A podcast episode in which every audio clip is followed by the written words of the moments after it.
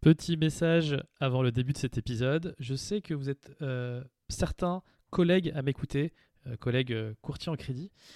Sachez que All-in, le réseau dont je fais partie, a une offre extraordinaire à vous proposer en ce moment.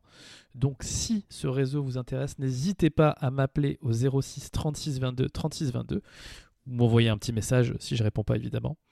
Et euh, si ce que je fais vous plaît, les amis, n'hésitez pas à vous abonner. Ce serait vraiment la meilleure manière gratuite de m'aider et euh, de me laisser euh, 5 étoiles sur Apple Podcast ou Spotify.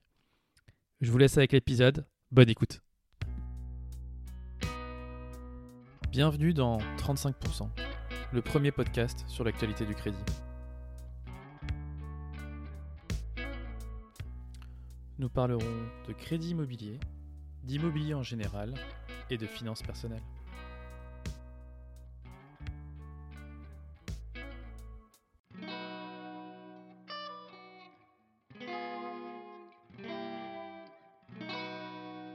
On se retrouve pour cette interview du mois de décembre de 35% avec Bérangère Dubu. Bérangère Dubu, bonjour.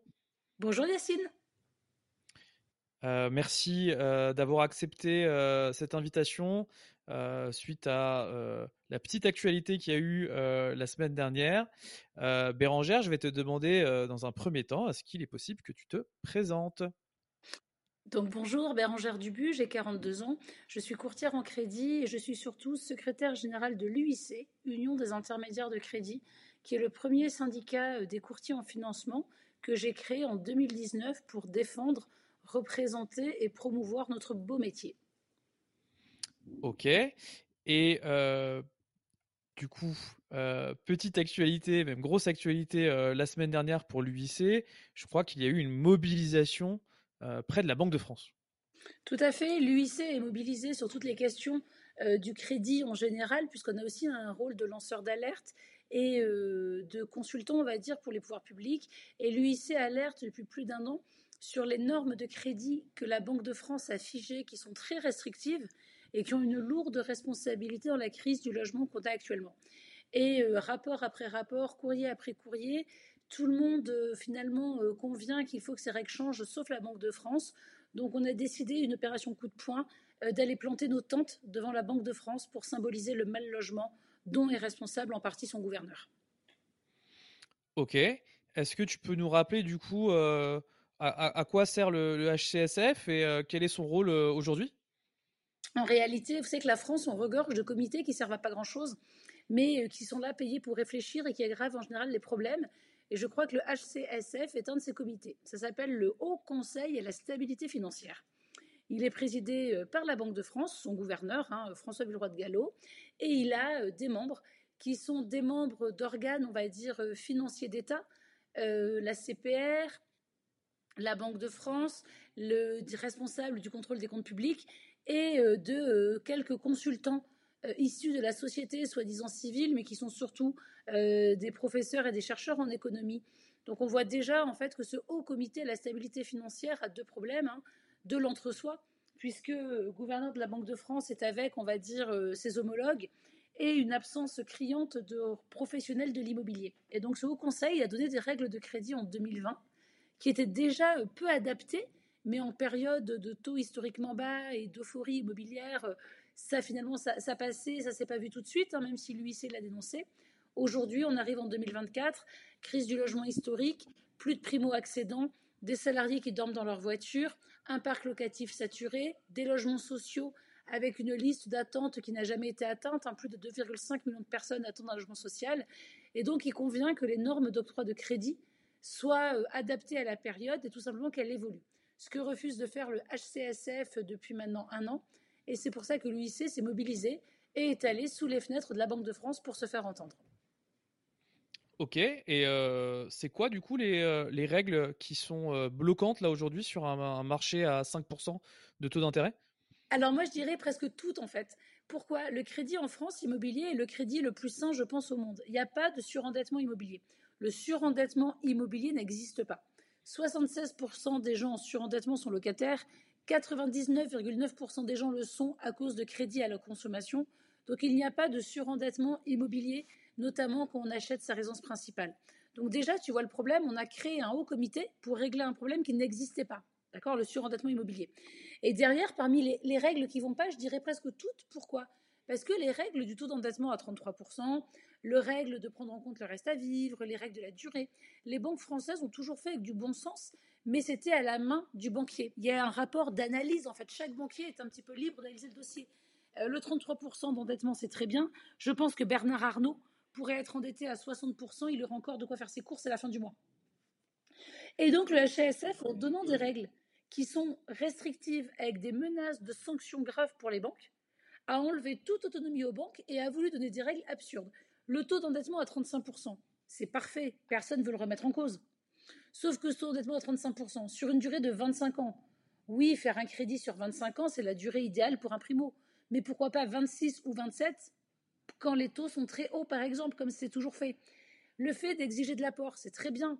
Euh, maintenant, est-ce que les Français des classes populaires et moyennes ont les 50, 60, 70 000 euros d'apport délirants qui sont demandés? Bien sûr que non. Donc un dossier de crédit doit s'appréhender sur plein de critères. Le saut de charge. Quelqu'un qui paye 1000 euros son loyer depuis toujours paiera toujours son crédit 1000 euros. Ça, c'est un critère qui n'est pas pris en compte. Le reste à vivre. Si on gagne 10 000 euros par mois, même endetté à 40, il nous reste encore 6 000 euros au final pour faire ses courses et pour vivre. Et en fait, cette intelligence où les banques avaient de l'analyse a été enlevée au profit d'un calcul, calcul mathématicien qui bloque totalement le marché du crédit et quelques règles dont, si tu veux, je vais te parler après, qui, elles, sont pour le coup absurdes. Ben, par exemple, c'est très intéressant. Aujourd'hui, le gouvernement promeut le BRS. Donc le BRS, c'est le bail réel solidaire, qui fait que tu n'achètes que ton bâti pendant 25 ans, et à l'issue des 25 ans, tu pourras acheter ton foncier. On est d'accord ce qui fait un crédit sur 35 à 40 ans, vu que tu auras de prêts. Eh bien, aujourd'hui, on encourage des BRS où tu seras endetté sur 35 à 40 ans, mais la Banque de France exige que le crédit immobilier dure 25 ans maximum. Pourquoi 25 et pas 26 ou 27 Puisque les taux sont historiquement hauts, ça permettrait d'amortir un petit peu les écarts de mensualité et de libérer le crédit. Pourquoi ce 25 Autre exemple, quand tu achètes un bien pour le mettre en location, d'accord? À l'époque, les banques calculaient en partie avec une méthode de compensation. C'est-à-dire, on faisait ton crédit moins ton loyer. Donc, 1000 euros de crédit et 800 de loyer, ça te faisait 200 euros d'endettement. Aujourd'hui, la Banque de France a mis un calcul où il faut gagner trois fois en loyer le montant de son échéance. Autant te dire que c'est impossible. Plus personne aujourd'hui ne peut investir en locatif. Pourquoi la pénurie locative historique 34% de logements au moins cette année en location. Pourquoi? Bah, Parce que ça fait trois ans que les investisseurs sont bloqués par la Banque de France. Et en réalité, pareil, le taux d'endettement. Il faut calculer le taux d'endettement à la période d'endettement maximale sur 25 ans. C'est-à-dire que toi, imagine que tu fais un crédit où pendant 24 ans, ta mensualité est à 800 euros et ta dernière mensualité est à 2000, ton endettement est calculé sur 2000. Ça n'a aucun sens. La durée de détention d'un crédit, c'est 8 ans. Les crédits qu'on fait actuellement seront tous renégociés quand les taux baisseront. Et puis aussi, il ne faut pas oublier qu'il y a les salaires qui évoluent avec l'inflation, les évolutions de carrière, quel est l'intérêt de calculer ton taux d'endettement à la période maximum sur 25 ans, alors que par exemple l'État donne un prêt à taux zéro différé de 15 ans pour justement aider les classes populaires et que cette somme ne soit pas remboursable en réalité avant 15 ans? Tu vois tous ces petits critères hein, sur les investisseurs, sur la durée maximum, sur le taux d'endettement qui est bloqué, sur la période de calcul de l'endettement, mais en fait tout ça nous permet d'arriver à la situation qu'on connaît aujourd'hui. Et donc, quelles sont les euh, propositions de l'UIC pour euh, contrer tout bah, ça? Les propositions de l'UIC, alors forcément, euh, que le HCSF arrête de faire des règles contraignantes avec des sanctions et laisse le pouvoir aux banques, nous préférerions. Mais à défaut, il faut y aller progressivement, tu le sais. Nous, on demande trois choses. La première chose, c'est que les prêts réglementés soient considérés en apport. Le prêt à taux zéro, le prêt patronal, Action Logement, les prêts des départements pour les primo-accédants, tous ces crédits-là ont été faits pour donner un apport pour les classes moyennes et populaires. Aujourd'hui, c'est absurde de voir des gens qui ont 150 000 euros de prêt à taux zéro et de prêt 1% patronal dans le neuf et que les banques ne peuvent pas financer parce qu'elles n'ont pas assez d'apport. Donc, le XCHF, c'est une phrase. Nous rappelons que les prêts d'État réglementés seront considérés comme un apport et bien sûr comptés dans l'endettement. Ça, ça enlèverait en premier le plafond de verre de l'apport, ou si tu n'as pas des parents qui ont eu de quoi épargner pour toi et t'aider, nul ne peut avoir l'apport demandé. La seconde chose qu'on demande, bah, tout simplement, c'est de revenir au calcul de la compensation des revenus locatifs. On revient au calcul simple où quand quelqu'un a un crédit, pour faire du locatif, on fait le crédit moins le loyer et c'est que la différence qu'on lui impute. Euh, cette norme qui veut qu'il faut avoir trois fois en revenu ce qu'on a en crédit sur du locatif, c'est totalement absurde. Et pour finir, quelque chose qui me tient à cœur, c'est de calculer l'endettement sur les huit premières années. Ça, j'y tiens beaucoup. Pourquoi? On calcule bien l'assurance, et là encore, c'est la Banque de France qui le préconise, sur huit ans. Aujourd'hui, le coût de l'assurance hein, est comparé sur huit ans quand quelqu'un fait un crédit. Durée de détention d'un crédit, c'est huit ans. Pourquoi calculer l'endettement à la pire période Parce que finalement, ça empêche quoi? Bah, Ça empêche tous les prêts progressifs. Tu sais, c'est les prêts où les mensualités augmentaient de 10 euros par an, par exemple. Ces prêts progressifs sont très bien puisqu'ils suivent l'inflation. Et donc, ils suivent le coût de la vie, ils suivent un petit peu la hausse des salaires. Bah, ça, aujourd'hui, si on le fait, on doit prendre la période maximum. C'est absurde. Ça empêche que les profils où on sait qu'il y a des évolutions de carrière qui sont automatiques. Un enseignant qui est en première année, son salaire, on a déjà sa grille de salaire qui va augmenter un interne en médecine, on a déjà sa grille de salaire. Il y a plein de métiers où on sait que les revenus vont augmenter. Dans un couple où un seul travail, où ils sont endettés à 36% et le second finit ses études, on sait très bien qu'il va y avoir un revenu supplémentaire. Donc nous, ce qu'on demande, c'est que l'endettement soit calculé sur 8 ans, simplement. Et puis, évidemment, dans, tous ces critères-là, ce qu'il faut, c'est redonner aux banques de la capacité d'analyse, de la souplesse. Et il faut que les règles du HSF soient des préconisations il peut y avoir des contrôles, mais il faut arrêter avec cette menace de sanctions qui paralyse totalement les banques. Ok, donc si je comprends bien, là tu me parles euh, du, euh, des fameuses dérogations euh, qu'auraient les banques à, pouvoir passer outre les 35%. donc du coup, un, problème de pilotage, j'imagine, pour les banques. quelle serait la bonne manière de préconiser du coup pour que les banques soient plus enclins à, à prêter et, et aller au-delà et, déroger, franchement, utiliser leur possibilité de dérogation? Mais en fait, la dérogation est une absurdité. Et Yacine, ça ne veut rien dire. La Banque de France a mis des critères HSF. En janvier, on a alerté, là c'est la quatrième réunion de l'année, en disant que ça bloquait le marché. Tout le monde l'a vu, tout le monde, le sait. Tout le monde trouve absurde que des gens qui gagnent 10, 15, 20 000 euros par mois soient limités à 35% d'endettement. Tout le monde trouve fou que des primo-accédants qui payent 1000 euros par mois de loyer depuis des années et un crédit à 850 euros qui leur soit refusé. Tout le monde trouve aberrant que l'État fasse un prêt à taux zéro différé de 15 ans, mais qu'on calcule le taux d'endettement au bout de 25 ans. Tout ça n'a pas de sens. Donc la Banque de France s'en est rendu compte, mais comme pour le taux d'usure, en fait, on revit la même guerre, on revit la même chose, par ego, par orgueil, par ce que tu veux. La Banque de France ne veut pas revenir dessus. Résultat, elle dit les banques ont qu'à déroger. Moi, je me dis juste qu'une règle est bonne, on ne déroge pas. Les impôts, par exemple, tu as payé tes impôts. Les impôts ne te disent pas que tu as le droit de déclarer 30% de moins une fois tous les ans. On ne te dit pas, quand l'autoroute est limitée à 130, que tu as le droit de déroger à cette limitation de vitesse si tu as une bonne voiture. On ne te dit pas, quand tu dois avoir deux verres de vin maximum quand tu conduis, que tu as le droit d'y déroger parce que c'est le réveillon. Quand tu as des salariés, on ne te dit pas que tu as le droit de déroger au droit du travail de temps en temps. La dérogation dans une règle ne fonctionne pas. Donc déjà, la Banque de France, en fait, à chaque réunion, comme ça ne fonctionne pas, augmente ses dérogations. On peut déroger à 20, puis à 30, puis à 40. Alors soit on arrive à 100% de dérogation, mais c'est absurde, soit on reconnaît que c'est la règle à changer. Et quant aux dérogations, bah, les banques, pourquoi elles ne s'en servent pas? Les banques nationales ont encore plus de mal que les banques régionales. Pourquoi? Il est impossible de piloter sur l'ensemble d'un territoire des dérogations qui doivent représenter 30% de tes crédits accordés, mais à 80% sur des primo-accédants. En fait, c'est une usine à gaz où tu es incapable de piloter des chiffres sur tout un territoire, sachant que la Banque de France, comme pour le problème du taux d'usure, ne considère les crédits qu'une fois qu'ils sont débloqués, donc finalisés, alors que le choix d'octroyer un crédit avec des critères dérogatoires, il se fait lors de l'octroi du prêt, trois mois avant. Quelle banque va prendre le risque d'octroyer des crédits dérogatoires en novembre ou en décembre, qui iront chez le notaire en février, par exemple, et si en février, ils ont dépassé le pourcentage, ils auront une sanction? Les banques ne préfèrent pas y aller qu'aller dans quelque chose qui est une usine à gaz? Donc tout simplement, enlevons les sanctions et faisons ce qu'on a toujours fait. Il n'y a jamais eu de défaillance immobilière, on n'a pas de problème bancaire. Et je pourrais même dire que la seule banque qui a été condamnée pour des empreintes toxiques et un manque d'information, ben, c'est la BNP, dont le gouverneur de la Banque de France a quand même été le dirigeant à l'époque de sa filiale à la Crédit Conso. Donc il y a quelque chose qui ne monte pas. On a un gouverneur de la Banque de France qui est focalisé sur le prêt immobilier, alors que lui-même a été président directeur chez CTLM, là où les préconsos sont responsables de 99% des surendettements et qui ne réglementent pas le prêt à la consommation. Fichez la paix aux Français, laissez les Français, se loger, laissez les Français être propriétaires et régler les vrais problèmes. Alors, je, reviens juste sur la, dérogue sur cette règle des 35%. Donc, la, préconisation de l'UIC, c'est de faire totalement sauter cette, cette règle-là et laisser aux banques le pouvoir d'analyse euh, et, de, enfin, et, euh, et, tout simplement en fait les laisser refaire ce qu'elles veulent sur ce taux-là En gros, l'UIC a trois, a trois demandes. La première, c'est considérer le prêt à taux zéro et les prêts réglementés en apport. La seconde, effectivement, c'est donc calculer l'endettement sur 8 ans. La troisième, c'est sur l'emprunt locatif. C'est sur les emprunts locatifs, effectivement. Le troisième, c'est d'autoriser la compensation des revenus. Donc ça, c'est nos trois demandes. Mais in fine, on pourrait faire ce qu'on a fait sur le taux d'usure, enlever les sanctions aux banques comme c'était le cas jusqu'avant 2022. Parce que 2020, 2021, 2022, je te rappelle que les banques, en réalité, n'étaient pas sanctionnées si elles ne suivaient pas le HCSF. Ce n'était que des préconisations.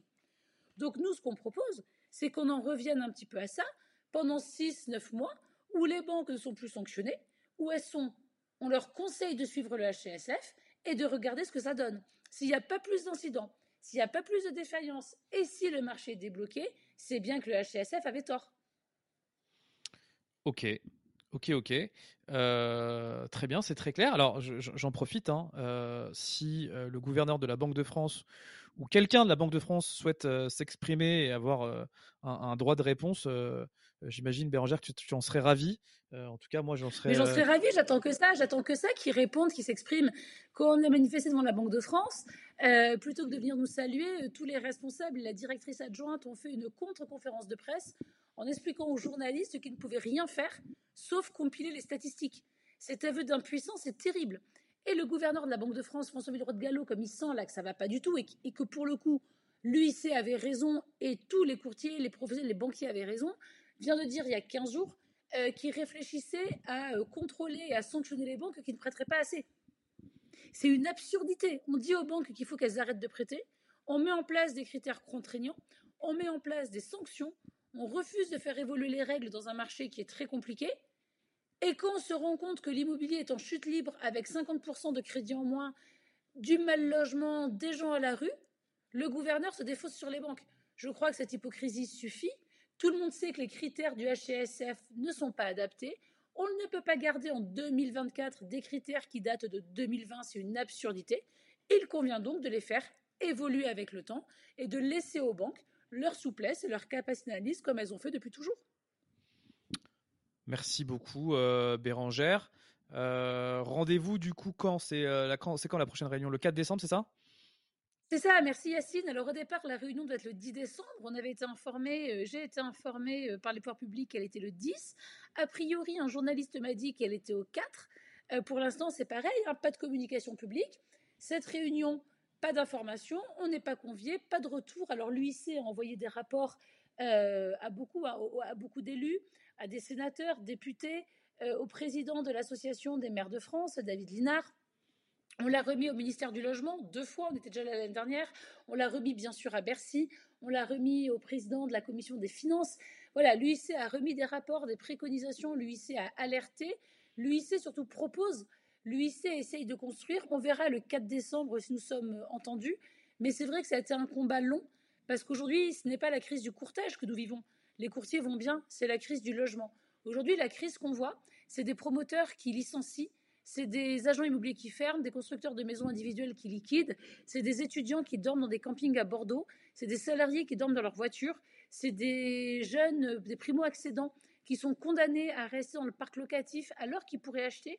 Et tout ça provoque mal logement, euh, humiliation et un sentiment de colère sociale qui est terrible. Et je crois que cette colère sociale qui va tout emporter, parce que le logement, c'est le premier des besoins. Tu es père, je crois, Yacine, tu es une petite fille, je crois avoir vu une fois euh, dans une vidéo. Euh, j'ai des enfants. Aujourd'hui, être propriétaire, c'est le meilleur moyen de mettre nos enfants à l'abri, parce qu'on sait que s'il nous arrive quoi que ce soit, nos enfants auront un toit.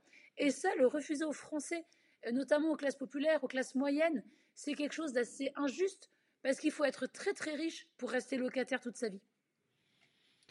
Merci euh, beaucoup Bérangère. Euh, vous pourrez retrouver du coup tous les liens vers les réseaux de l'UIC et de Bérangère, notamment son LinkedIn, hein, que je vous recommande les amis d'aller euh, suivre Bérangère sur LinkedIn, qui nous gratifie d'un post, d'un post par jour. Bérangère, je te laisse le mot de la fin. Le combat contre le, pour l'évolution du taux d'usure a été pour le coup usant. On a passé un an, les courtiers à alerter, à dénoncer, on a manifesté aussi. Et au final, le taux d'usure a enfin évolué et en trois mois, le problème était réglé. On se retrouve à nouveau avec ce rôle ingrat du lanceur d'alerte, le rôle ingrat du Cassandre, le rôle ingrat de celui qui va dans la rue. Mais on se mobilise parce qu'aujourd'hui, ce n'est pas les courtiers qui sont concernés, c'est vraiment un problème social, sociétal et économique. C'est les communes qui, avec la baisse des achats immobiliers, perdent euh, des taxes et qui du coup ne peuvent plus financer les écoles, les stades et les activités de nos enfants. C'est les conseils départementaux hein, qui vont perdre aujourd'hui les dotations, notamment euh, quand il y a des transactions immobilières et sur les programmes immobiliers neufs. Mais il faut savoir aujourd'hui que le département, bah, c'est les collèges, c'est les protections maternelles infantiles, c'est les hôpitaux, euh, c'est les municipalités. Ville de Paris, il manque déjà 500 millions d'euros sur l'année.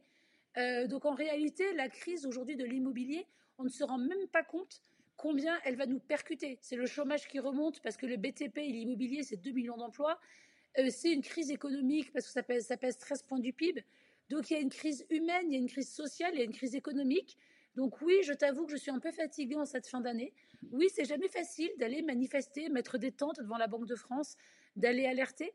Mais je crois que c'est essentiel et que c'est aussi notre rôle de sortir parfois euh, de notre vision purement économique, notre activité, et de prendre conscience qu'on a un rôle social, sociétal de lanceur d'alerte, et c'est ce que l'UIC essaye de faire.